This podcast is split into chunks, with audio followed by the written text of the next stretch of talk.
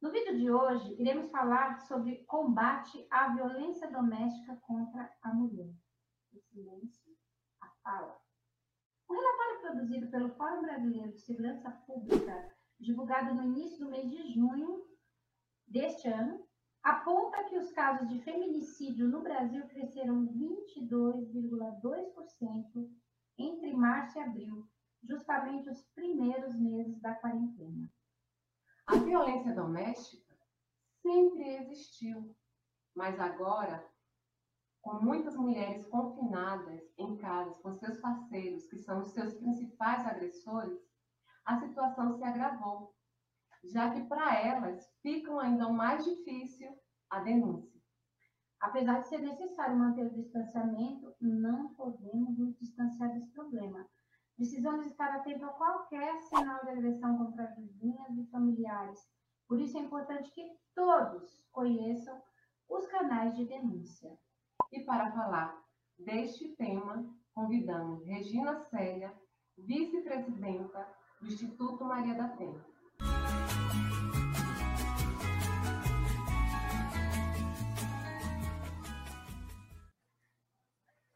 Oi, Estão me ouvindo bem? Sim, estamos. Oi, Marcela. Eu sou a Marcela. Oi, Marcela. Olá, tudo bem? Tudo jóia. Jóia. Queremos agradecer a sua disponibilidade e aceitar o nosso convite para falarmos de um tema tão pertinente e importante para a nossa sociedade, né? Ok, ok. Obrigada, Marcela. Eu que agradeço também essa oportunidade de estar aqui tendo essa, esse momento né, tão especial, aniversário da lei, não é? Mas, ao mesmo tempo, a gente falar de, falar de, uma, de uma situação, de, um, de dados, falar de uma realidade tão dolorosa para nós mulheres, né? Mas, no meio dessa dor, no meio da dor, muita conquista, há muita conquista. Sim, verdade. Caminhamos hum. já muito temos muito aqui caminhar, né, Regina? É verdade, é verdade, com certeza. Então, nós vamos abrir a, é, a nossa entrevista é, te perguntando um pouquinho o que você falasse é, do, seu tra do trabalho, né, do Instituto Maria da Penha. Falar um pouquinho, né, resumidamente, como é o trabalho de vocês e como é que as pessoas podem chegar até vocês. Pronto. É, o Instituto Maria da Penha ele tem 11 anos. Nós fundamos em 2009, em julho de 2009, e o, o Instituto, ele, ele surge é, exatamente para contribuir com aquela parte da lei, né, do, do preâmbulo da lei, que fala sobre os mecanismos, a criação de mecanismos para prevenir, punir e erradicar. É claro que nós estamos no, no aspecto da prevenção, e como prevenção, a gente está justamente utilizando instrumento pedagógico. Então, o, o, eu posso dizer a você que o carro-chefe né, do, do Instituto, nesse aspecto preventivo, é um curso de formação é, para voluntários na área de enfrentamento à violência contra a mulher. Né? Então, nós temos essa questão. Temos também a questão do advocacy, de casos de mulheres que é, deram entrada na justiça, né, denunciaram e que precisam da celeridade jurídica né, para que o seu caso seja resolvido. A gente lembra que o caso da Maria da Penha, ele se torna também singular, porque ela passa 19 anos e seis meses né, para fazer com que a justiça brasileira ela tivesse início, meio e fim no seu processo, né? Então, o caso ele chega com 15 anos, ele chega nas mãos da Comissão Interamericana de Direitos Humanos, né? E só depois que chega às mãos da Comissão Interamericana de Direitos Humanos é que o caso começa a ter um movimento significativo até chegar à questão da, da prisão do Marco Antônio Heredia, não é? Até realmente ter a questão da indenização simbólica da Lei 11.340-06, e essa indenização simbólica é justamente o nome né, da Maria da Penha na lei, né? Teve também uma indenização por parte do Estado, que na verdade deveriam ser duas, uma da indenização do Estado do Ceará, não é? E esse ela recebeu, à época, 60 mil reais, e tem do Estado brasileiro, que até então né, está ainda nessa numa discussão né, da celeridade, da, da, da falta de responsabilidade né, que houve à época do caso. É, é bom que se diga também que o Brasil ele foi acusado pela comissão de ser um país tolerante às práticas de violência contra a mulher. E nessa perspectiva da tolerância, o Instituto Maria da Penha realmente trabalha, né, atua para que não haja tolerância né, a essa cultura não é, da, uh, dessa cultura jurídica né, que existe de tolerância às práticas de violência. E também a gente, a gente atua né, em promover estratégias de facilitar o acesso à justiça. Né? Nós temos uma dificuldade do acesso à justiça, né, da, por parte das mulheres, a, a voz de uma mulher ainda hoje nas delegacias é uma, é uma, uma voz, é uma narrativa, ela é desacreditada, né, não, não tem crédito, a mulher, ela passa, ela vai numa delegacia e ela passa mais ou menos de 45 a uma hora e 10 minutos repetindo né, a história. Né? Então, se ela passa esse tempo todo, ela tem que repetir. Muitas vezes ela tem que repetir a história, dependendo da, da, do volume da história, ela tem que repetir de cinco a oito vezes a história. E ela, e ela repete muito porque existe uma interrupção por parte do agente policial, ah, na, na, na, sua primeira narrativa. Depois a gente tem a, o, o, policial que fica, depois que ela, ela, por exemplo, ela diz que, se a mulher diz que ela estava no quarto e de repente ouviu um barulho na porta, ele chegando, passando para a cozinha, e ali ele pegou uma faca, né, alguma coisa assim, e aí o agente policial vai, quer dizer que a senhora estava no quarto, e a senhora estava fazendo o que no quarto, né? Que horas foi que a senhora ouviu a, a porta bater? Né? Ah, como é que foi que ele passou pelo quarto? O quarto ele dá a porta para a cozinha, então ele começa a fazer algumas, alguns questionamentos às mulheres em que muitas vezes elas se atrapalham, né? Então isso causa um certo nervosismo, porque parece que é ela que está respondendo a um crime, né? A forma como eles perguntam é como se ela tivesse culpa, né? Que tivesse um crime. Então o instituto ele acompanha, né? Muitas vezes a gente acompanha as mulheres e orienta as mulheres, né? Por exemplo, é algo muito chato. Às vezes a mulher ela está sentindo muita dor, dependendo da, da violência que ela sofreu, mas a gente evita que ela tome alguma medicação que possa promover o sono, né? E depois depor, porque se ela toma alguma medicação para naquele, naquele momento depois ela fazer o depoimento, né, da denúncia, Logicamente, ela vai ficar atrapalhada, né? ela vai, vai doer, porque ela vai chegar ao sono, né? Então, a gente recomenda que ela não, não tome nada. Depois, vai fazer um, um exame do, do médico legista, ela, ela possa, é, se então, se a lesão é no braço, ela tem que mostrar o rosto, ela tem que mostrar todo o corpo para provar que aquele braço, né, aquela lesão é, faz parte, né, é, é daquele corpo que faz parte dela. Então, tem algumas situações que a gente precisa orientar a mulher, porque muitas vezes, quando ela é ali registrada no boletim de ocorrência, aqueles autos do processo podem ser alterados e desfavorecer a mulher, né? Desfavorecer, a gente não quer um, a gente não está falando de uma de uma questão de maquiar ou não é de aumentar as provas ou a verdade, não, a gente quer a verdade. Mas muitas vezes existe uma manipulação para que aquela verdade daquele fato ele seja fragilizado, seja desacreditado, seja desqualificado. Então, o Instituto Maria da Penha trabalha nisso e na formação também de voluntários mirins, né, de crianças que trabalham nas escolas, uh, levando o cordel da Lei Maria da Penha e o projeto Homens pelo Fim da Violência né? Que nós também temos esse projeto. Nossa, que bacana, né? eu queria fazer um comentário a respeito do que você fala, né? Sim. Situação de, de tanta exposição e até humilhante da mulher ter que ficar provando. E aí eu fico Isso. imaginando, né? Quando é uma violência física, que às vezes deixa marcas, vai fazer um corpo de delito, ela já fica exposta. Imagina quando é uma violência psicológica, né? Como é que fica para a mulher ter que chegar numa delegacia, né? E de alguma maneira falar como ela sofreu uma violência psicológica. Como que ela vai provar isso? É. As mulheres deixam de denunciar. É, até porque muitas vezes até a mulher ela leva um certo tempo para identificar que aquele que aquela violência é uma violência psicológica ou violência moral e que é uma violência, né? E que é uma violência que deve ser denunciada.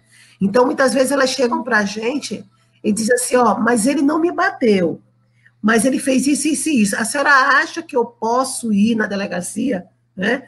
Então veja a expressão da pergunta dela, né? Então as que vão, né? As que muitas vezes vão à delegacia para denunciar violência psicológica, ela faz todo o relato, como eu disse a você, faz toda a exposição. No final, né? E no final que eu digo das repetições, ele fala assim: mas a senhora tem alguma lesão, né? Aí ela pergunta como, né?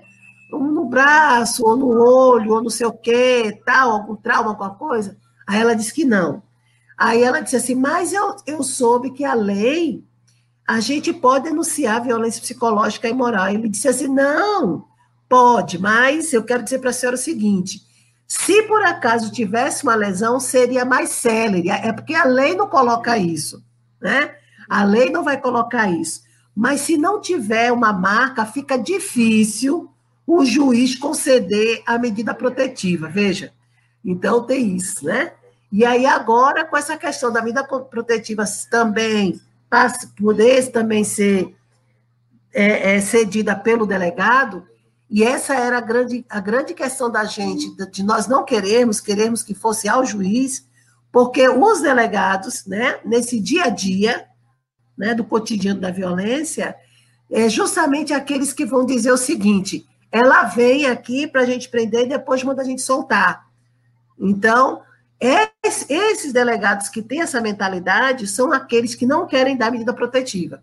Acham desnecessário, entendeu? Acham desnecessário. E, na verdade, essa violência psicológica, é, moral, ela não acontece só dentro de casa, mas no ambiente de trabalho. Né? Exato. Mas aí a Lei Maria da Penha, é, mas aí a Lei Maria da Penha, a Lei Maria da Penha, ela só, ela só atua nos casos da sua íntima relação de afeto, né? E é exatamente isso, Marcela, que assim, a gente tem uma preocupação, porque, assim, toda a história da, da, da, da Lei 11.340 é uma história de muita resistência, tanto por parte das ativistas, né? como por parte também daqueles que acham desnecessário a Lei Maria da Penha, né? Então, a Lei Maria da Penha... Exato, exato.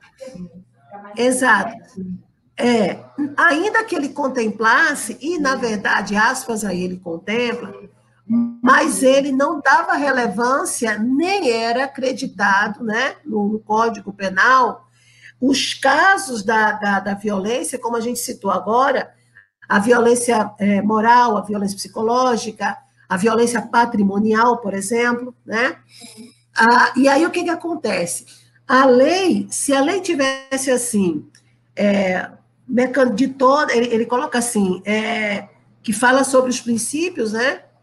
A lei, ela, ela, ela diz assim, cria mecanismos para coibir a violência doméstica e familiar contra a mulher. Então, se a lei tivesse, cria mecanismos para proibir a violência contra a mulher, até hoje a gente estava lutando para existir a lei. Porque a grande questão, a grande questão é as pessoas dizerem assim: quem é essa mulher que a justiça deve defender? Veja, então começa a ver aí quem é essa mulher para poder ver se ah, seria justo, aspas aí no justo, se seria algo de valor, né?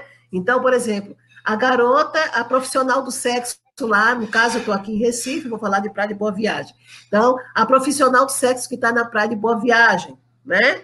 A mulher que é, é a mulher que, que está no ponto de ônibus, né? A mulher que sofreu importunação sexual no, no metrô, né? Quem é essa mulher? Entendeu? Então, e por que, que existe esse desacordo? Por conta da mentalidade que é machista conservadora, né? Então, essa heteronormatividade, essa heteronormatividade que infelizmente ainda perdura, né? E perdura hoje. Hoje ela perdura mais tendo uma cara, né? Ela está aparecendo, tá apresentando mais a cara racista, né? Ela está apresentando, ela está apresentando agora a cara mais é, da perseguição religiosa, né? Ela tem, ela tem, para você ver essa heteronormatividade, ela tem assim as faces e que quando a gente vai ver quem é a mulher vítima de violência, a primeira coisa que algumas pessoas perguntam é ela estava vestida como, né? Ela respeitava, ela era uma mulher de respeito, ela era uma mulher de respeito, né? Ela fez o quê? Ainda se pergunta o que, que ela fez, né, para que ele fizesse isso. Nunca pergunta o que ele fez, mas o que ela fez, né? Então é, é, é uma lei que infelizmente ainda traz discussão. Eu não sei se vocês souberam, em 2018 no Chile, o Chile é a segunda melhor lei, né? é, de violência contra a mulher, e em 2018, ela, ela é de 2005, tá? E aí ela sofreu uma alteração em 2010, ok? E aí, nessa alteração de 2010, colocou todos, na violência doméstica, colocou todos da família, né? O Código Penal aqui já, já garante isso, tá? Mas quando você pega a violência doméstica contra a mulher e dilui, e dilui para todos os membros da família, você enfraquece, você tira o protagonismo tá, da, da violência. E aí o que, que acontece? Na do Chile, em 2018, houve uma tentativa terrível de é, invalidar a lei não é, de proteção à mulher vítima de violência. Então, ela ia ser totalmente desconstruída, ia ser retirada. E aí as feministas contaram com o apoio, né? O apoio lá da, das feministas do Chile, de outros países, inclusive, com uma carta junto à ONU e à ONU Mulheres, para que não fosse permitido tirar. E aí foi uma mobilização muito grande, e aí conservaram. Mas a, a lei do Chile, por exemplo, ela foi alterada, e essa alteração não trouxe benefícios para as mulheres, tirou o protagonismo das mulheres, entendeu? no, no sentido da, da prioridade do acesso à justiça, a qualificação do crime, tantas outras coisas. Ah, legal. É importante né, você trazer essa informação, porque eu nem imaginava que os é. Tinham uma lei tão é. ativa, né? E, é. e aí acabou, ao longo do processo da história, tentando ser modificado. É, essa é, exato, exato aqui, que a gente continue nessa luta para manter, sim, essa, essa especificidade dessa lei, que eu acho que é muito importante. Até uhum. porque a gente vê pelo, pelo seu depoimento aí, que você está falando do histórico do Instituto mesmo, e da, do porquê foi criado esse Instituto, que uhum. a violência contra a mulher, principalmente a violência doméstica, né? Acho que grande parte das mulheres que sofrem violência realmente é dentro do lar, é, mas essa violência é muito antiga, né? Mas a gente é. percebe que ó, houve um levantamento inédito sobre a violência doméstica entre os meses de março e abril desse ano, né, agora de 2020, durante a pandemia do novo coronavírus, e apontou para que os casos de feminicídio no país aumentaram 5% em relação ao período de 2019. Somente dois meses, 195 mulheres né, vítimas de feminicídio. Além desse aumento absurdo de violência, houve também aumento de denúncias em período de isolamento. Então, a gente quer dizer, quer saber se, se, se é na mesma proporção ou se as mulheres é, são impedidas, às vezes, até pela situação né, do isolamento, de estar junto com esses maridos em casa, Como é que fica, né, nesse caso aí? Uhum. Aumentaram uhum. também as denúncias? Não, foi, foi comprovado que em todos os estados, principalmente é, o mês de março, né, aqui no, aqui no Recife, a gente começa com as histórias da, da pandemia e, e do distanciamento a partir do dia 14 de março, né? Então, durante todo esse período de, de 14 de março, abril, maio, é, os, os números de denúncias decaíram bastante, inclusive até proporcional à medida protetiva, né? Por quê? Porque é, parece que só São Paulo, parece não, foi só São Paulo que começou, que instalou logo a questão do boletim eletrônico, né? E alguns estados, inclusive, ainda não têm. O nosso, ele começou parte desse registro em maio, e ele completou, de acordo com o modelo lá de São Paulo, em julho, né, na primeira semana de julho, tá? Então, nós tivemos isso. A gente tem que lembrar o seguinte: o mês de março foi terrível, porque a gente sai de uma. De uma. Eu estou falando a gente enquanto ativista, e também eu vou falar um pouco enquanto política pública a partir da, do meu estado. Então, você tem uma, uma, um investimento altíssimo de propaganda, divulgação, num período carnavalesco, né? Porque a gente está. A gente tá, eu, eu acredito que todos os estados se preparam para isso, enquanto política pública de enfrentamento à violência, no período carnavalesco, né? De atender a mulher, colocar né, o material de divulgação. E depois a gente guarda um pouco de fôlego, na verdade, não pouco, até muito, para fazer a campanha em todo o mês de março, que é o mês da mulher, né? É o dia, né? Mas na verdade acaba sendo o mês da mulher. Então, o que, que aconteceu? Aconteceu que a gente chegou junto em, em carnaval, ainda assim teve um número não é, agressivo com relação à questão da violência. E aí, quando a gente chega no mês de março, a gente só tem a primeira semana.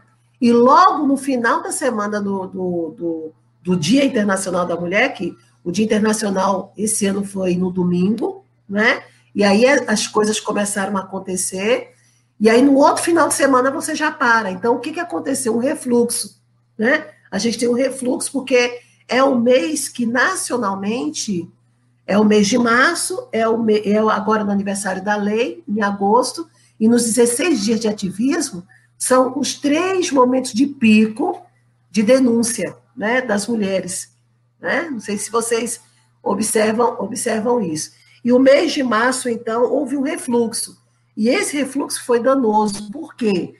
Porque, junto com a história do Fique em Casa, também se divulgou muito que as delegacias das mulheres não iam mais atender, os centros de referência também não, ia fechar, ou então ia reduzir o horário, ia ser só um turno, não é? A gente teria menos pessoas também no exame de corpo de delito, não poderia ir às unidades de saúde de emergência para não ser contaminada. Então, a mulher que fosse ferida, né, que tivesse, não é, é, com a violência física, ela também não poderia, quer dizer, não foi isso que a política pública divulgou, mas foi isso que foi encaminhado pelos WhatsApps, pelas redes sociais, né, e pelos próprios autores de violência, que começaram a violentar mas, e depois que violentava, dizia para a mulher: agora vai lá, vice, vai lá para ver se, se, tão, se vão te atender, é para ficar em casa. Então, muitas mulheres também ouviram por telefone os policiais dizendo: ah, minha senhora, agora é para ficar em casa. Então, houve também né, uma, um conflito, e às vezes até penso mesmo que foi proposital, não da pandemia, mas proposital na forma que se passaram as informações. Infelizmente, no Brasil, nem tudo é, não é igual para todo mundo, nada é igual para todo mundo. Né? Pois é, e eu tô, e eu tô falando assim, Marcela, que é, as empresas de, de, de Wi-Fi, né, de internet, ainda não foram incomodadas pela imprensa sobre a questão do serviço, né? Porque tá, tá, tá péssimo, tá péssimo. E, e assim, eles têm recurso, eles têm como investir, melhorar na tecnologia, mas eles estão bem quietinhos lá, porque ainda ninguém, né? Ninguém de grande de grande autoridade ainda importunou, né? Isso é terrível. Verdade. Mas vamos lá. Vamos lá. Regina, o que deve fazer uma mulher vítima de agressão? Olha, é, é, essa questão, ela, ela depende muito da, do contexto. Observe, nós estamos falando de capitais e as regiões metropolitanas, tá? A minha realidade aqui, nós temos como região metropolitana 13 municípios, tá bom? Cada um na sua dificuldade, mas, mas é, a questão do acesso à justiça também tem a ver com acesso à informação, né? a questão da educação, do trabalho, do trabalho mesmo em sala de, em sala de aula, nas escolas públicas, né? Nós temos um projeto aqui chamado Maria da Penha vai às escolas. Não foi adotado por todas por todas as escolas da, da, da política pública, porque ainda não é uma política pública é, de Estado ou do município. Mas muitas escolas, mediante ao modelo de algumas outras, de outros municípios, já adotaram. Então, você tem uma situação seguinte: imediatamente, uma mulher de agressão, seja ela qualquer uma das cinco, ela, e a, a física, logicamente, 190, né, para a delegacia logo, e depois 180. Se bem que 180 hoje está bastante discutível. Por quê? Porque 180 hoje, ela incorporou o Disque 100, né? E ficou, uma, e ficou um canal de denúncia de direito, de violência aos direitos humanos.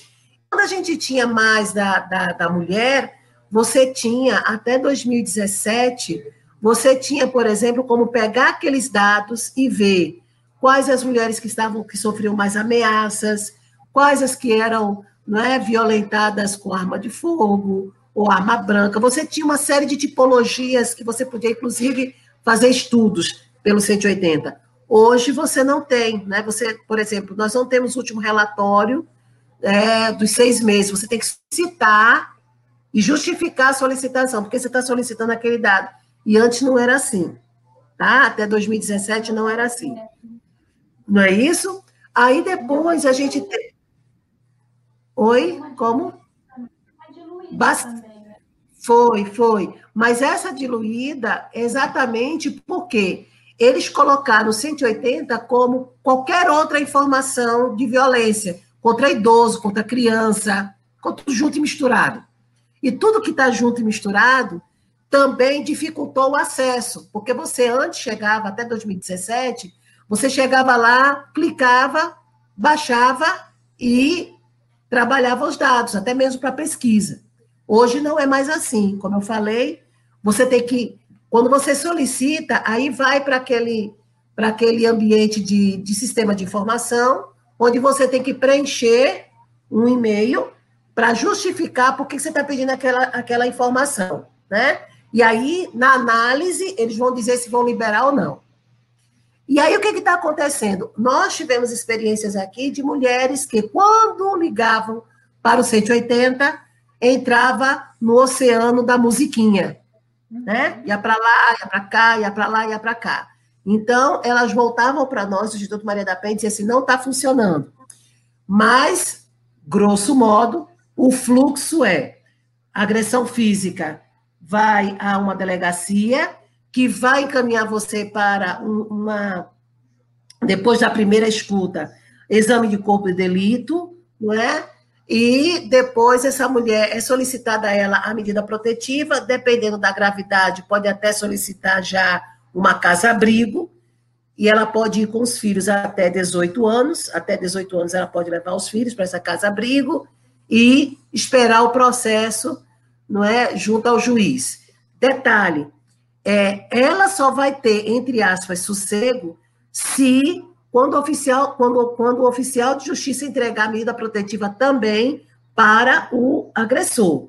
Se ela, se ela não tiver o retorno de que o agressor ainda não recebeu, ela tem que tomar muito cuidado, tá? Porque só fica ciente, o processo só começa a se desdobrar quando o agressor ele recebe a medida protetiva e está ciente que ele recebeu.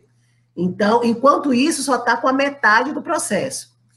Bom, Ah, e aí, qual é a nossa grande questão com relação às outras violências, né? Que a violência, a violência sexual, ela já tem, né, um, um protocolo já batido com relação a isso, mas é importante que a gente fale às mulheres de relacionamento estável, né? Aquela que tem um, um casamento de 30 anos e tudo, que existe a violência sexual marital, ela precisa ter consciência disso, porque infelizmente ela não tem, ela só reconhece como violência sexual se for um estranho, né? Se for uma, uma, um vizinho, sei lá o quê.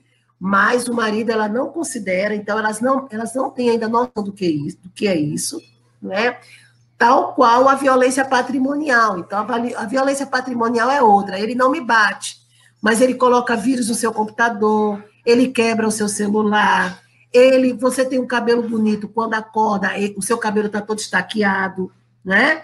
Ele corta suas roupas, ele esconde seus documentos, o documento da casa, se vocês têm uma casa em comum, né, com documento, tudo, ele, é, é, é, ele se, se aposta do documento daquela casa.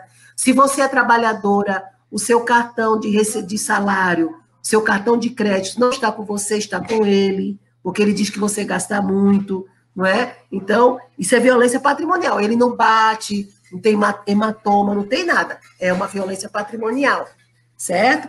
Por quê? Essa violência patrimonial, ela é promovida também pela violência psicológica e a violência moral, né? Então, ela é subsidiada por essas duas violências, entendeu? Então, assim, é, então a mulher vítima de agressão, ela tem que procurar, se ela está em dúvida, ela deve procurar primeiramente um centro de referência. O centro de referência, ele tem lá uma equipe multidisciplinar, psicóloga, é, assistente social e uma advogada. Lá não é um canal de, como é que eu posso dizer, de denúncia para você, como você fosse registrar na delegacia. Ali é uma, um equipamento de orientação completa, ali é completa, tá? Para a mulher. E ali ela vai sair para pensar um pouco, ou já decidida se vai denunciar ou não. Mas veja, eu estou falando de capital e região metropolitana. A gente ainda não tem essa qualidade, tanto de informação como de efetividade da Lei Maria da Penha em muitos municípios do interior. Infelizmente. Né? Infelizmente. É. Infelizmente. para você justamente como é que uma mulher, né, que depende às vezes financeiramente de um agressor, né, e que até nas grandes capitais pode ser que seja menos, não sei, mas isso acontece muito ainda, ainda essa dependência financeira, mas que a mulher acaba sendo, como você falou, é, normatiza, né, quando, quando a violência sexual com o marido ou com o companheiro, é quase como se ele fosse, ela fosse propriedade dele, então tudo bem. Exato. Ela não vai, nem a própria mulher às vezes entende que está sofrendo uma violência sexual. É verdade. O Martins já, já, já se entendeu, né, já se fundamentou a ideia de que a mulher é propriedade do marido ou do namorado. Isso. Enfim, é. do companheiro. E aí, quando ela enfrenta essa situação de, de violência doméstica, familiar, que ela vai para casa abrigo, eu só queria esclarecer melhor. Aí, nesse caso, ela teria que já ter a medida protetiva para poder ter acesso a essas casas-abrigo. É, às vezes, às vezes sim, às vezes não, porque às vezes você sabe que a medida protetiva ela tem até 48 horas, né? Então você tem que ver uma certa urgência. Então, quando você tem, por exemplo, o caso dos delegados, né, que fazem um reconhecimento dessa urgência e que a mulher realmente ela não tem para onde ir, né? E esse não ter para onde ir não significa é, é, ela não ter uma, uma pessoa. Ela pode até ter, mas ele sabe todas as os endereços, tá? Os endereços de, de amigos, de parentes até distantes. Então, ele pode localizá-la facilmente. Então, se ele já pode localizá-la facilmente, não é recomendável que ela vá para a casa de alguém que ele tenha um endereço, que ele já tenha ido, que ele saiba da existência. Então, é muito importante quando a mulher ela dá essa informação e dizer assim, olha, eu realmente estou, ele está, a próxima vez que ele me vir, ele vai me matar. Uhum. Ele vai me matar. E aí ela, ela pede essa casa-abrigo, né? E essa casa-abrigo, paralelamente, já se pede uma medida protetiva de urgente, urgentíssima, tá? Então, ela pode ir já para essa casa-abrigo, certo? E ela pode depois saber, ó, ele deu ok lá, ele já assinou, ciente, né? A, a medida protetiva não é para ele dizer que concorda, a medida protetiva é para ele dizer, ele saber que está ciente de que ele não pode se aproximar dela, né? De que agora ele está sob vigilância policial, que vai ter um processo, ele não pode importuná-la por WhatsApp, nem por Instagram, nem por Facebook, nenhuma, nenhum canal de rede social. É, é, ele, a, a, questão dos filhos é que é separado. Ele, ele, se por acaso ele for uma ameaça também para os filhos, é necessário que se peça ao juiz da, dessa, dessa vara, né, da vara da criança e adolescente, e também fale com ele, tá? porque a medida protetiva ela cobre a relação entre o agressor e a vítima, mas não tem alcance sobre os filhos, tá? Então é importante que a mulher, muitas vezes, ela tem que estar muito lúcida e muito convicta do que quer, porque às vezes elas querem apaziguar, né? Então, por exemplo, nós temos situações de mulheres vítimas de violência em, na primeira, na segunda semana de agosto inteira, e aí, no domingo dos pais, ela está com comida protetiva, e no domingo dos pais, é para facilitar, para ele ver as crianças e tudo, e muitas vezes está na casa dela, né? Então, assim, a gente tem que trabalhar a cabeça dessa mulher para ela entender a gravidade das coisas, né? Então, é, é importante a gente ter esse relato, é. É importante a gente ter esse relato, né? Regina, a mulher vítima de violência que não tiver condições de contratar um advogado ou uma advogada, poderá ir sozinha à Delegacia de Defesa da Mulher ao Poder Judiciário? Ela pode, porque tem as defensorias públicas, né? O defensor, a defensoria pública, ela também está na, na, na proposta da lei, né, dos profissionais que devem ajudar a mulher, né? E hoje nós temos muitas entidades. É, é o, o, a pandemia ela trouxe algo muito interessante, porque tem muitas entidades do terceiro setor onde eles montaram equipe jurídica pro bono, né?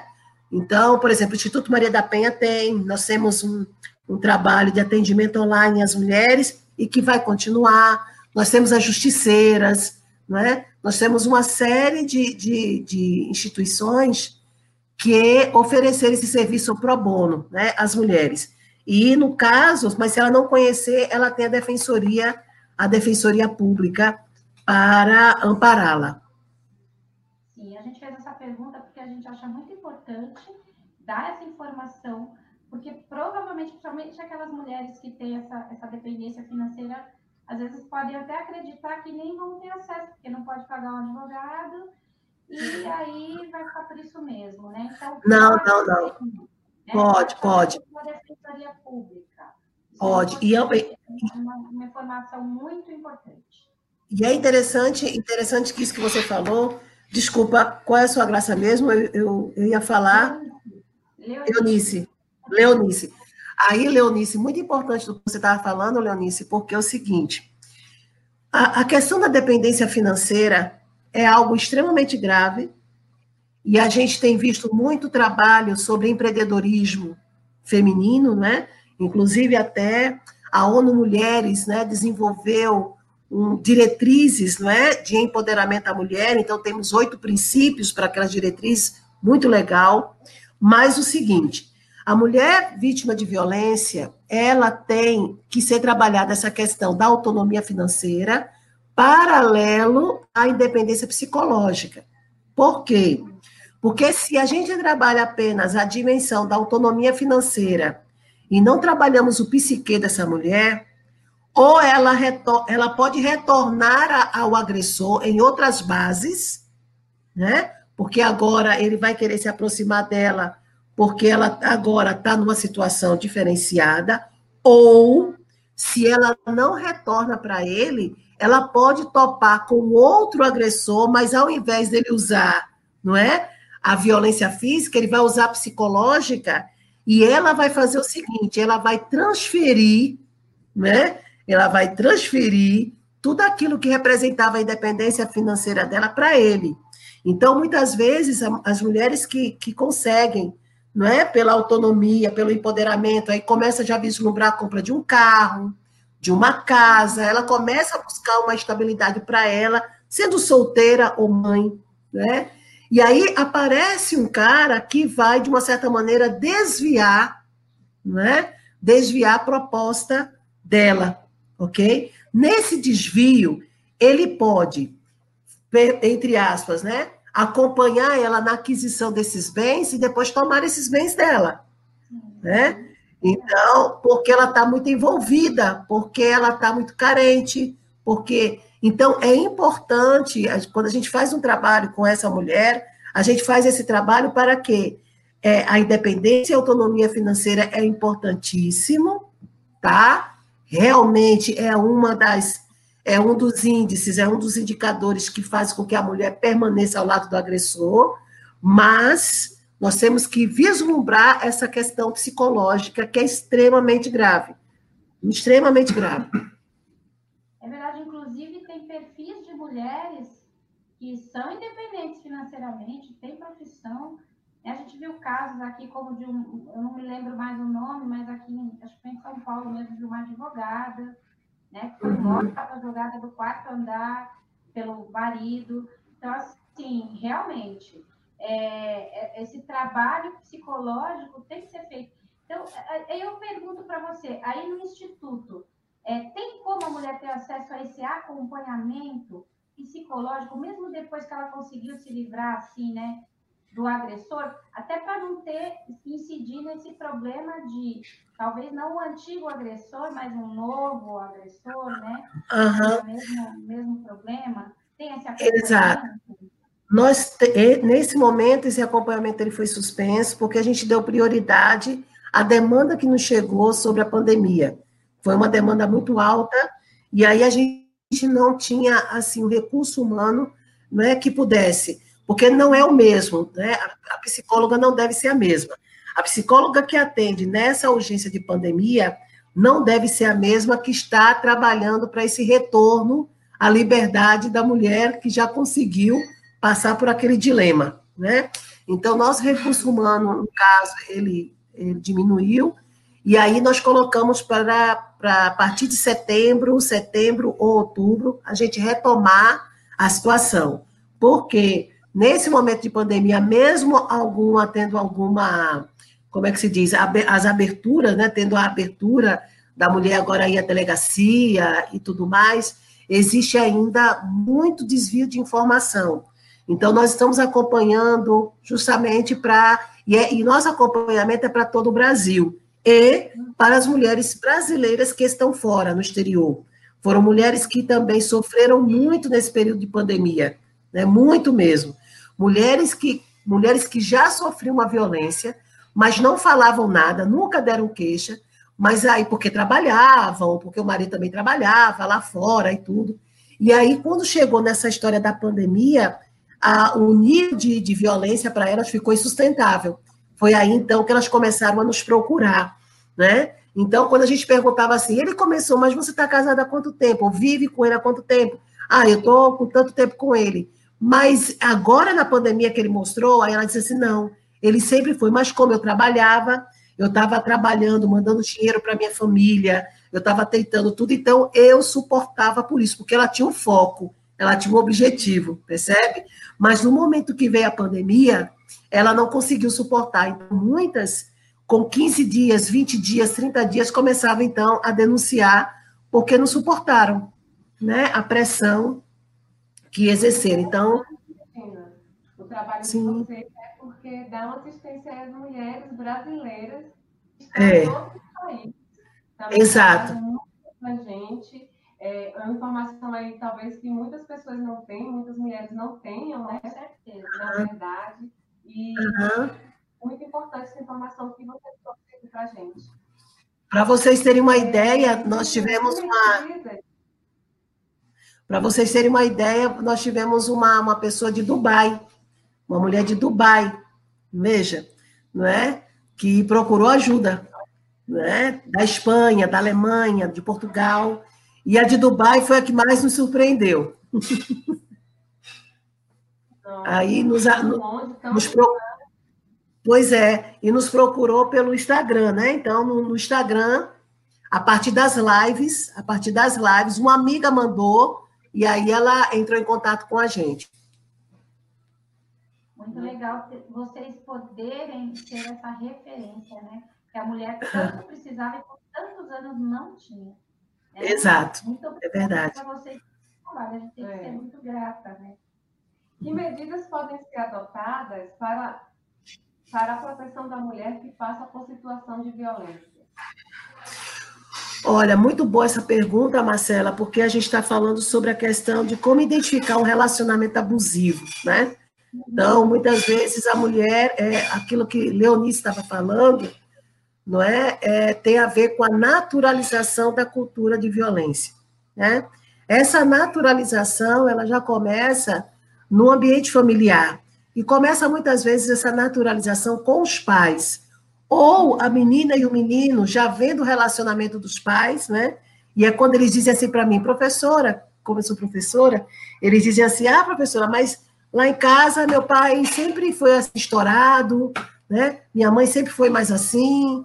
A outra diz que a mãe revidava, o outro. Então, essa naturalização da, da cultura da violência acaba sendo absorvido pelos filhos, e quando eles estão num relacionamento, eles começam a reproduzir aquilo, né? Reproduzir aquela prática, reproduzir aquelas atitudes, não é?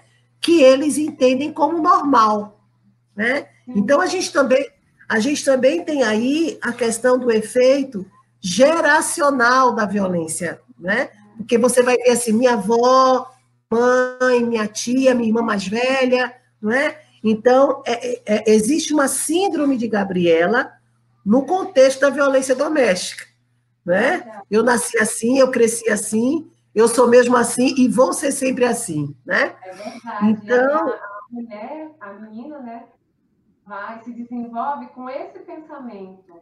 Exato. Quando está no namoro e o namorado deu, ah, só foi um empurrãozinho.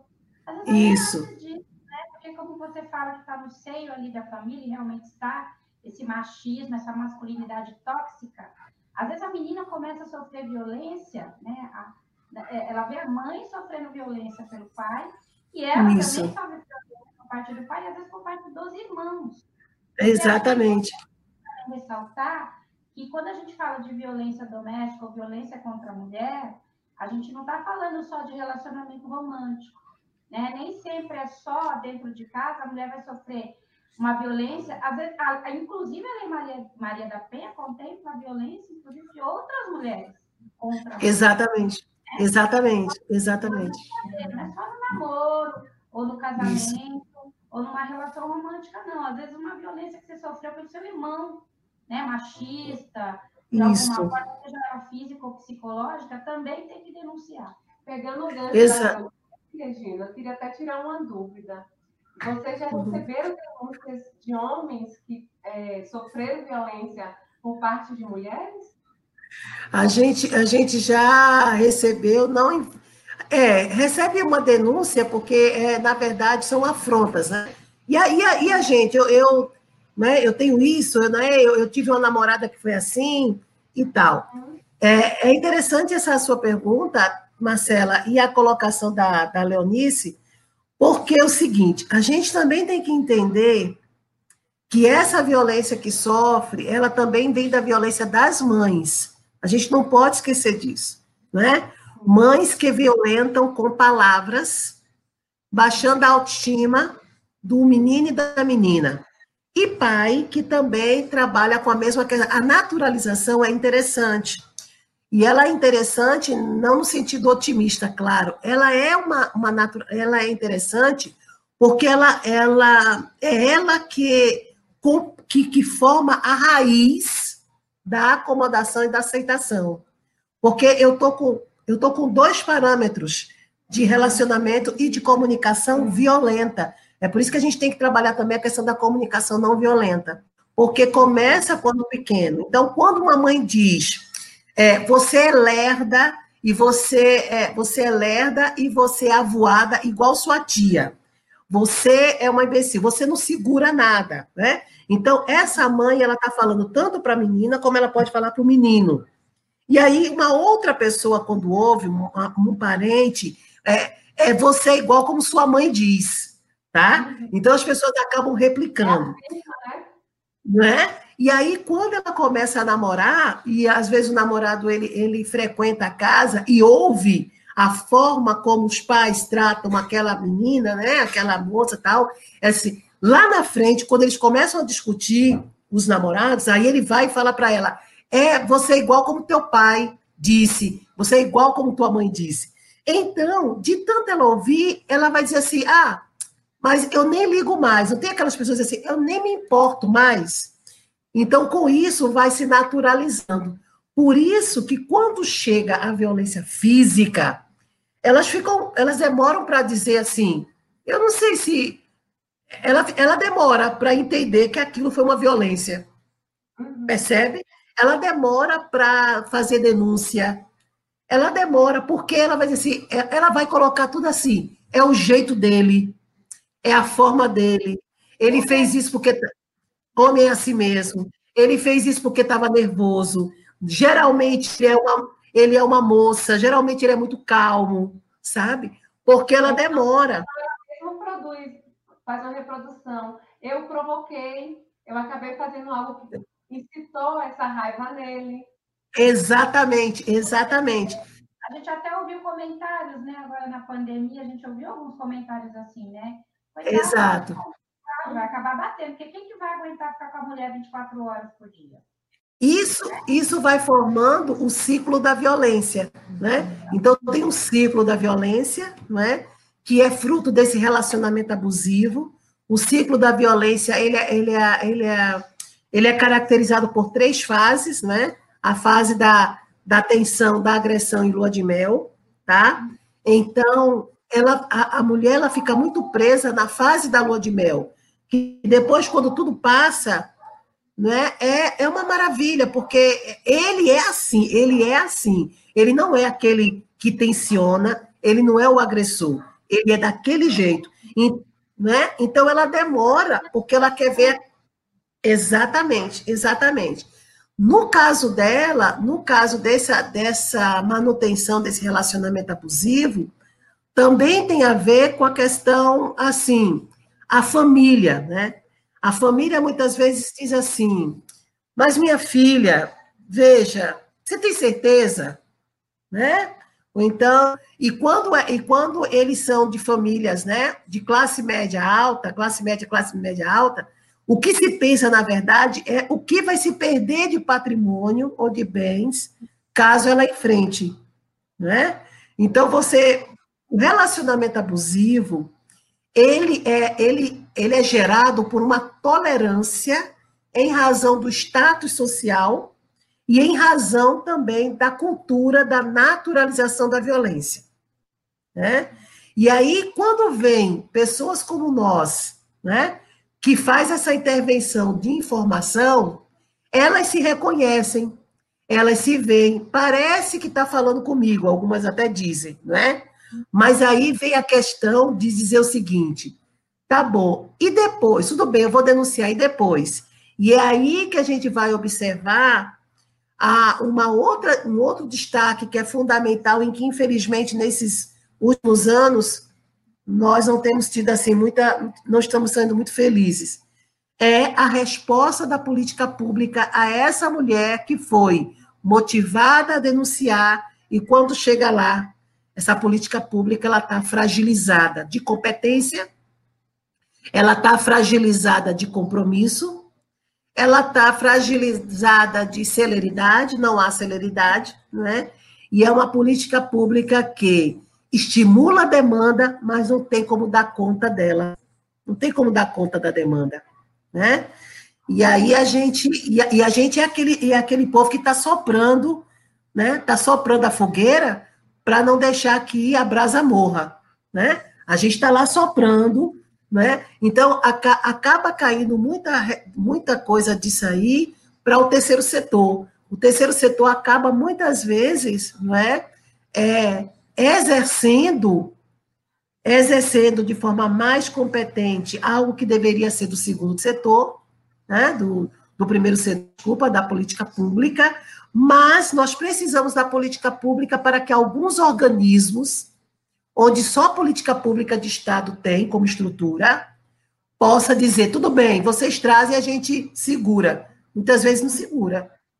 Né? Então, quando um delegado, quando um delegado ele pede para uma mulher repetir oito vezes a mesma história, para ver se encontra nela uma falha na narrativa para não emitir a medida protetiva, ele não está fazendo o trabalho direito do Estado.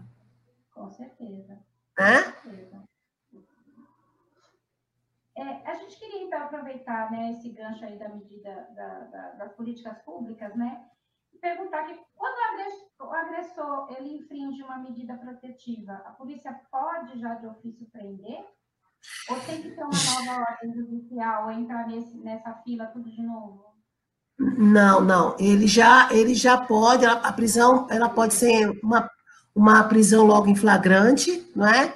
E é uma prisão que ela vai de três a seis anos, né? De três a seis anos de, de prisão, né? Então, a medida protetiva, inclusive, se ela, se por acaso ele manda mensagens para a mulher, né? Na, no WhatsApp ou no Facebook e tal, é, é importante que ela não responda, uhum. né? Porque às vezes ele faz é importante que ela printe a tela, ela printar a tela, né, imprimir, ou levar lá o celular e mostrar diretamente lá na delegacia. Se ela tiver um advogado, entra logo em contato. Se ela não tiver, vai logo na defensoria pública. Ela tem como agora ela imediatamente informar que houve aquela aquela medida, aquela aquela transgressão. É importante também que ela não insulte, porque se houve algum tipo de insulto por parte dela, né, é, de uma certa maneira, quebra a força né, da, de, da atuação. Então, é importante que ela, se tem na rede social, se ele colocou alguma foto, alguma coisa né, que, que venha difamar, né, se ele mandou o WhatsApp para poder dizer assim, é, eu sei onde você está, não é? Eu sei que você foi em tal lugar, porque tem uns que ficam não é, minando o psicológico daquela mulher, dizendo: eu, olha, eu estou lhe vendo daqui, eu sei onde você está, que roupa é essa? Então, ela fica totalmente assombrada porque sabe que, ao sair, ele está em todo lugar. É aquela ideia de que ele está em todo lugar. E isso traz para ela uma insegurança e que gera, inclusive, a síndrome de pânico. Né? Então, a gente tem que ver, a gente tem que ver esse efeito, esse efeito é, psicológico, torturador, né, que o autor da violência traz sobre a vítima. Sim. Regina, para encerrarmos é, esse, esse momento né, tão, tão gostoso né, da nossa entrevista, é, qual hum. procedimento a mulher deve adotar ao procurar uma delegacia de defesa da mulher e ela é desestimulada a registrar o crime por profissionais que fazem atendimento primário. Qual o canal para a denúncia desse fato? Pois é, né? É, é... Ai, gente, é lamentável, é lamentável. Olha, é, eu não sei, a gente está num tempo assim tão. Como é que eu posso dizer, gente? A gente está num tempo tão perigoso, por quê? Porque quando a mulher ela é desestimulada por um servidor público, porque ali aquele delegado, ou aquele agente, ou aquela enfermeira, ou aquele socorrista, né, que está trabalhando no órgão público, não é o Daniel, a Joana, o Vitor. Ele é um servidor público. E se ele, nas suas atribuições, sabe que tem que acolher toda e qualquer denúncia. Depois do acolhimento, existe investigação. A coisa pode ser, pode não ser, sabemos disso. Mas a denúncia ela tem que ser acolhida imediatamente. Imediatamente. Então, se ela é desencorajada né, a denunciar, depois que ela relata tudo, Aí, e o pior que ainda tem aqueles que contam histórias para desestimular. Aí eu disse assim, ô fulano, tu tá lembrado daquela mulher que chegou aqui, assim, assim? Aí ele tá contando na frente da vítima. Você viu que a gente foi lá, tal, fez, sei o que, não sei o que. Você viu que o juiz fez? Você viu que depois não sei o quê? Ó, oh, minha senhora, não dei nada. Não dei A gente até queria ajudar. A gente até fez de tudo para ajudar a mulher. Mas aí, ó, não deu nada. A gente ficou assim, olhando para a cara do outro tal. E são histórias para desencorajar. Então, a gente estimula que essa mulher denuncie esse servidor para a corregedoria do Estado. Não, então, pegar o nome. Por isso que é importante. Eu só queria só registrar aqui que a lei da, da medida protetiva, né, que é de, de 2019, ela é a 13.827, tá? Que é a lei de medida protetiva que reforçou a Lei Maria da Na descrição aqui do Pronto, pronto. Que é a, justamente a lei que reforça né, a questão da medida protetiva. Então, o que, que a, gente, a gente recomenda? Que ela faça a denúncia na corregedoria, tá? Na corregedoria do Estado, por isso que é importante. Eu, eu, eu, eu aqui, estou aqui para ter essa oportunidade de, primeiro, tente não ir só. Porque quando a mulher ela está, ela está como vítima de violência, ela está muito nervosa, tudo, então, é natural que ela esqueça, é, é natural que ela não preste atenção. Então, é muito importante a gente saber quem foi o agente que conversou com você, quem foi o socorrista, tinha o nome dele, como era o nome dele, né? Então, é importante, como ele era, não é só dizer assim, ele era moreninho, ele era banquinho, ele era careca, ele era cabeludo, ele tinha óculos, não. Não. Tente fixar o nome dessa pessoa. Tente ver que horas, qual, em que horário você foi, né? Porque existe lá um livro, né? Existe lá a frequência, a gente sabe lá quem estava naquele plantão, naquele horário. Eu sei que muitas vezes é pedir muito. E a gente sabe também da dor, do, de, todo, de todo o trabalho. Por isso que é bom você ir acompanhada com alguém que não fique muito concentrado na sua dor, né? no seu choro, mas que fique com a mente aberta para observar todo o movimento naquela delegacia ou naquele, naquele órgão de urgência ou em outro órgão. É muito importante, é muito importante. Não é? A gente precisa, eu não vou pedir isso muito à vítima, mas é preciso a gente ter uma pessoa que garanta, na verdade, é claro, né, que tem que usar a verdade, mas que garanta uma observação que a gente possa ir aos canais competentes e exigir ali, não é? A justiça, exigir ali a verdade. Por isso que quando a gente vai fazer uma denúncia na corregedoria, é importante horário, o nome, não é? A, a, a forma como tratou, quem estava no ambiente, se havia outra mulher, se havia outras pessoas, se estava com o nome, não é visível, não é? Porque tem que ter, o servidor tem que ter lá o nome visível lá no crachá, não é? Tem que estar tudo muito transparente. Então, é essa orientação. Um dos, um dos grandes é, desejos do Instituto Maria da Penha é que a gente possa ter um número tal de voluntários e até mesmo a gente treinar outras pessoas para que possam estar lá na delegacia, possa estar no hospital, possa estar na escola, né? A escola é muito importante, ela ter um espaço para a escuta de famílias, de, de meninos e meninas sobre violência. Muitas vezes, quando ela, a gente vai ver aquela menina ou aquele menino envolvido em, em, processos de bullying, ou então de grande evasão, de grande repetência, ali não é porque não é uma pessoa que não quer nada com a vida. Ali é o resultado da, da violência doméstica diuturna que tem naquela casa. Aquele comportamento é ali. Então, é necessário ter uma unidade de, de representação numa escola que possa fazer essas escutas, que possa ouvir. A escola ainda é uma porta entreaberta. Veja, nós estamos com 14 anos da Lei Maria da Penha. E nós temos ainda escolas de muitos e muitos e muitos e muitos e muitos estados e municípios que ainda nos constrange quando a gente vai falar sobre violência doméstica. Porque quando a gente vai falar de violência doméstica, eles, eles acham que a gente vai falar logo sobre mudança de sexualidade, né? vai falar de ideologia de gênero, vai falar não sei o que mais. Uma coisa, uma coisa, apesar de estar relacionada, não, não está contida.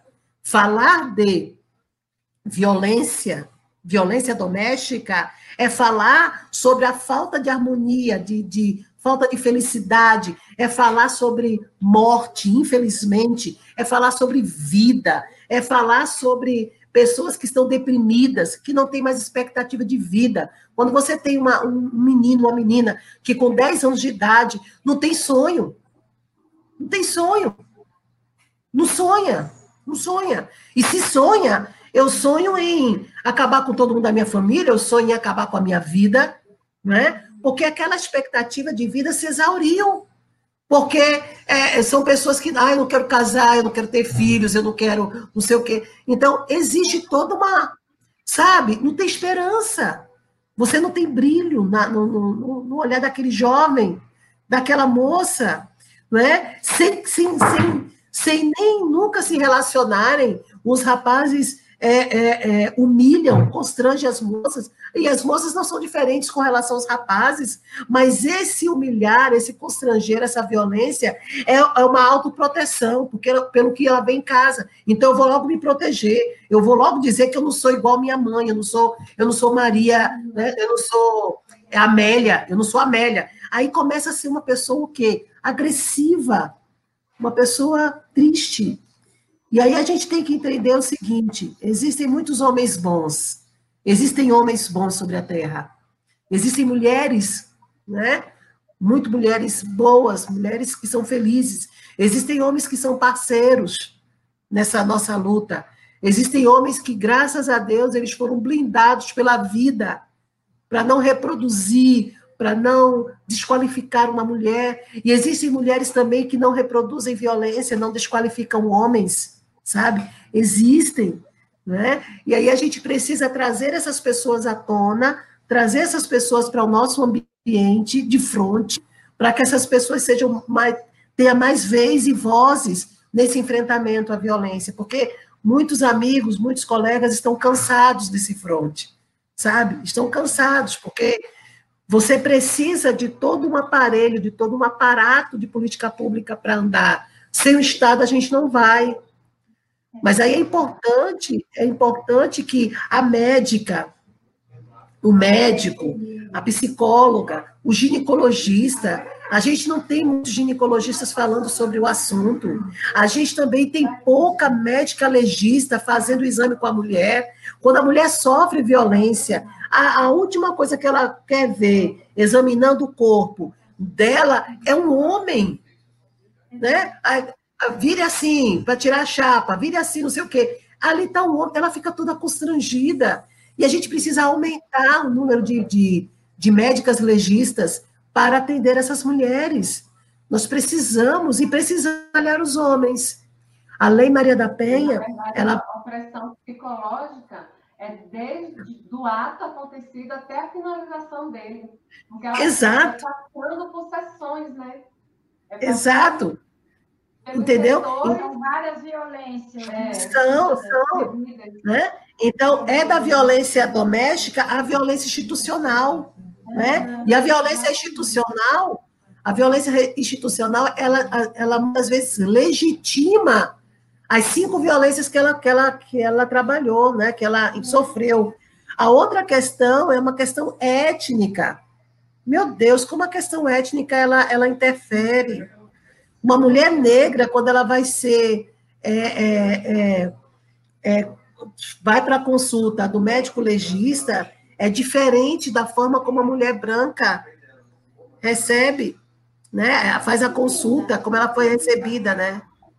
Sim, uma coisa muito interessante que eu queria até pontuar isso antes da gente terminar, porque logo no início, né, você já falou dessa dessa diferenciação que, que a violência doméstica traz à tona, né, emerge problemas de raça, né, o racismo e outros. Então, eu queria também trazer uma questão, a gente sabe, né, que a mulher pobre sofre muito mais violência do que a mulher de uma classe mais alta. A mulher negra sofre mais violência doméstica, por exemplo, do que a mulher branca. E as mulheres trans? Uhum. Como fica essa, essa situação? Porque muita gente nem as considera mulheres. Mulheres. A gente, como mulheres, já estamos num patamar assim, social considerado assim, bastante baixo, que a gente chega a ter que ter uma lei para a gente não sofrer violência. Né? Agora, imagina mulher trans que nem muitas vezes é respeitado o direito dela de ser considerada mulher e se utilizar dessa lei para defender. E a, e, a, e a Lei Maria da Penha alcança as mulheres trans, não é? A grande questão, Leonice, é a grande questão, Leonice e Marcelo, é o seguinte: mais uma vez a gente vai voltar para o ponto de partida, a mentalidade. E eu quero dizer para vocês que ainda existem, por exemplo, mulheres que estão como autoridade na, em políticas públicas que não reconhecem as mulheres trans. Existe ainda a roda de mulheres que dizem a gente não conseguiu garantir os nossos direitos contra as mulheres e, e é como se as mulheres trans entrassem nesse, nessa, nessa roda agora e a gente tem que dividir aquilo que a gente não tem. Eu estou falando isso na, na, compreensão de algumas. É, e, e, e, também aquela ideia que é o seguinte, elas viveram tanto tempo como homens, né, que elas não têm a mentalidade, elas podem ter o corpo, mas não têm a mentalidade feminina.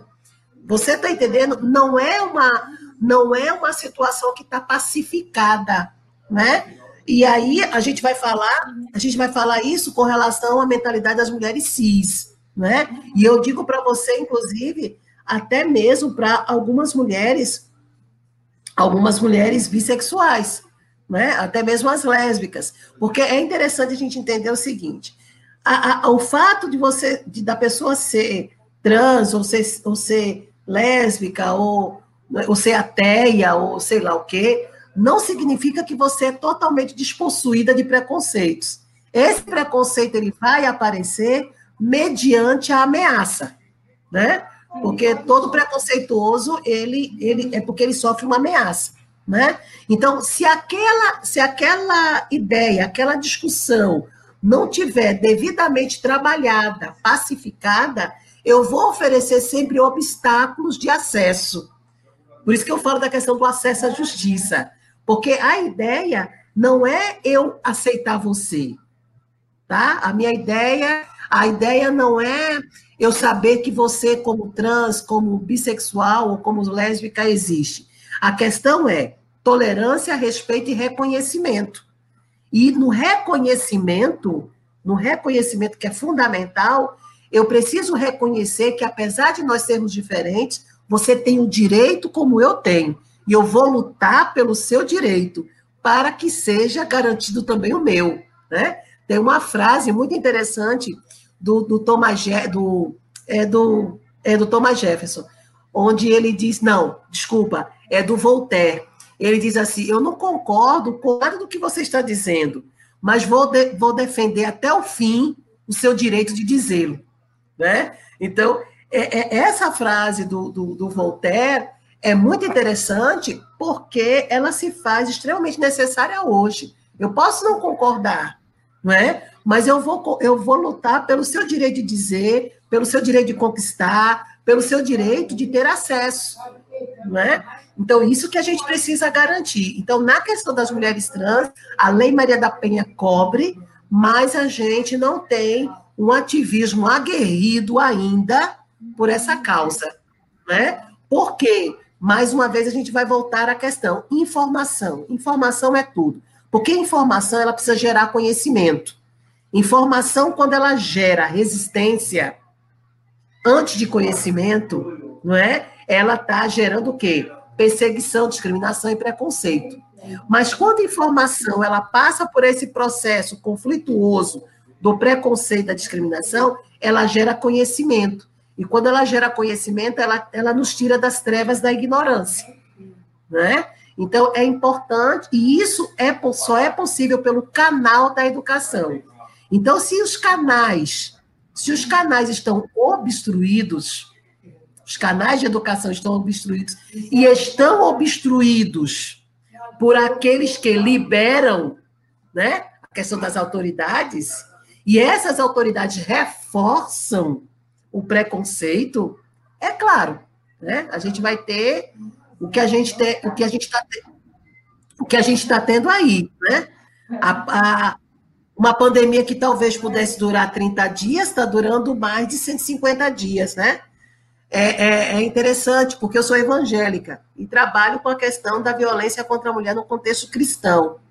E aí é, eu estava falando, uma, uma, uma irmã estava falando assim, é, ah, esse negócio de usar máscara, de não sei o quê, é, não, tem, não tem isso não, eu acho que Deus livra, né? Eu vou para a igreja, eu vou tudo. Aí eu disse para ela assim: olha, irmã, graças a Deus que Maria e José não encontraram com você lá quando ela estava esperando Jesus, né? Aí ela olhou assim para mim, por quê? Eu falei, porque o decreto de Herodes era para matar todos os meninos, né?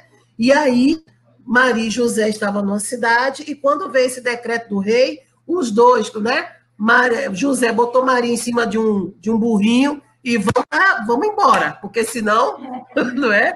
E ela, ela podia dizer assim, mas é o filho do Espírito Santo, ele que livre a criança. É, né? Não vai acontecer nada, né?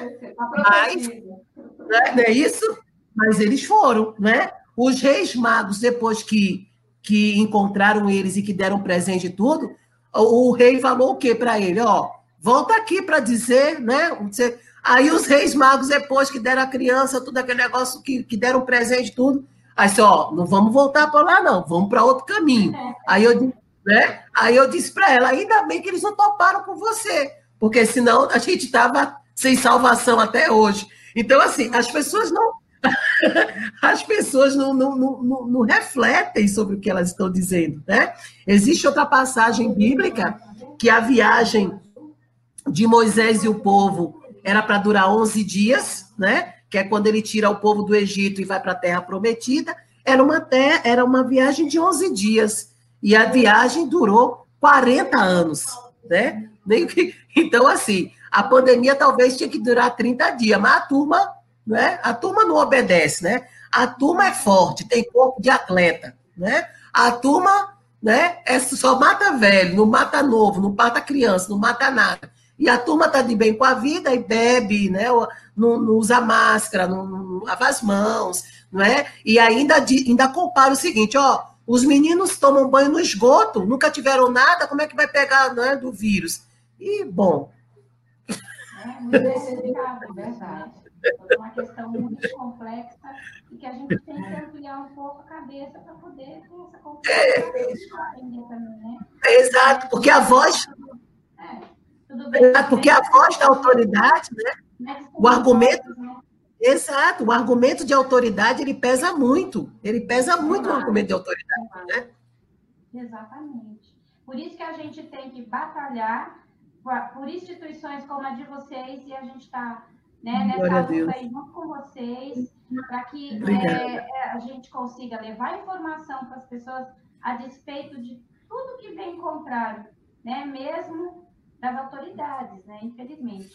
Né? Só assim nós vamos conseguindo aí é, perpetuar um caminho positivo, é, mesmo com muita dificuldade, mas é dessa forma que vamos chegando lá. É. E foi dessa é. forma que o Instituto Maria da Penha nasceu.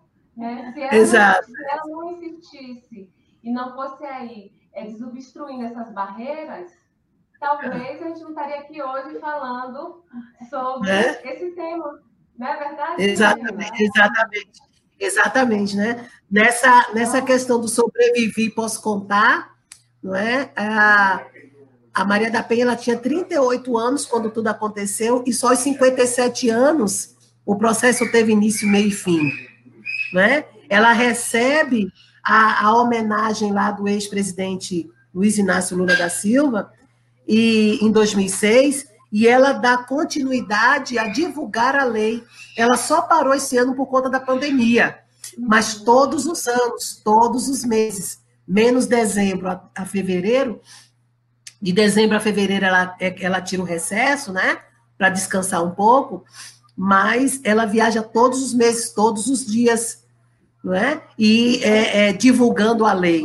Então, é um compromisso, é um compromisso que ela assumiu, não é? E isso faz com que a gente tenha essa, esse respeito, essa admiração, não é? Não é idolatria, mas é o reconhecimento da luta dessa mulher, não é? Que fala por ela e fala por tantas Marias, por tantas Ângelas, por tantas Sofias, não é? Por tantas de nós, não é? Que essa lei ela não pode, não é? Por enquanto, infelizmente a gente não pode aposentar essa lei, né? Ela só tem 14 anos. Ela só tem 14 anos. Queremos nós que a gente chega um dia que fala assim, nossa, nem precisa mais de lei, né? Exatamente. Mas, precisar, a gente vai lutar por ela. E esse vídeo é. aqui, que a gente quis fazer justamente para isso, para dar voz a essas mulheres, né? Para tirar elas do silêncio.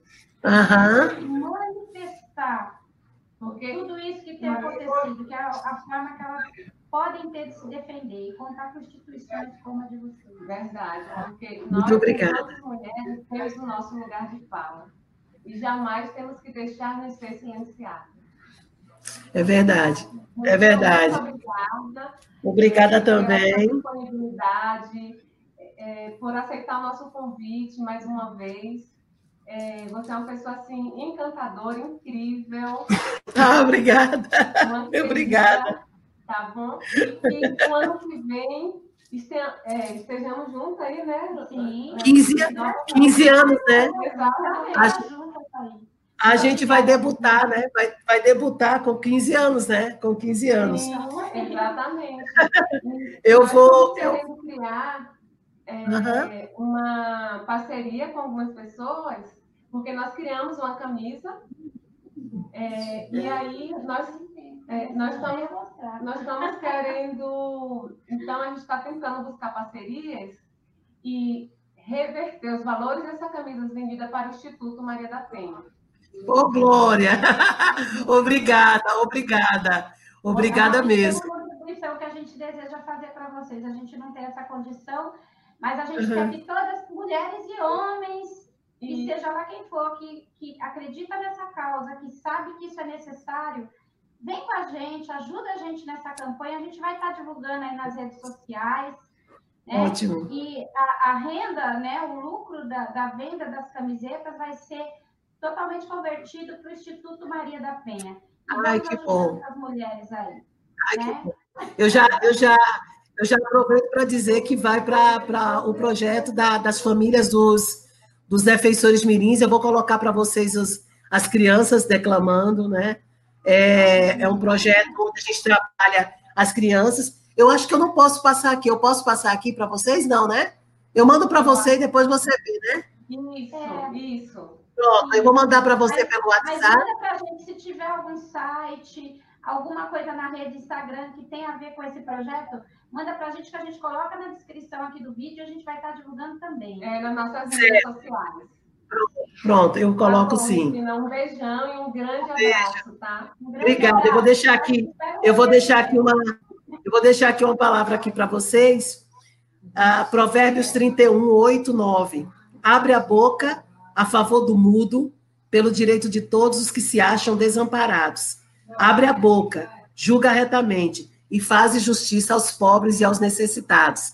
E essa é a palavra que guia né, a minha vida e as minhas ações no enfrentamento da violência contra a mulher. Marcela, muito obrigada, que Deus te abençoe. Leonice também, muito obrigada. Deus abençoe. Conte conosco. Viu? Estamos aqui. trabalho de vocês. Tchau, tchau. Obrigada, Deus abençoe. Tchau, tchau.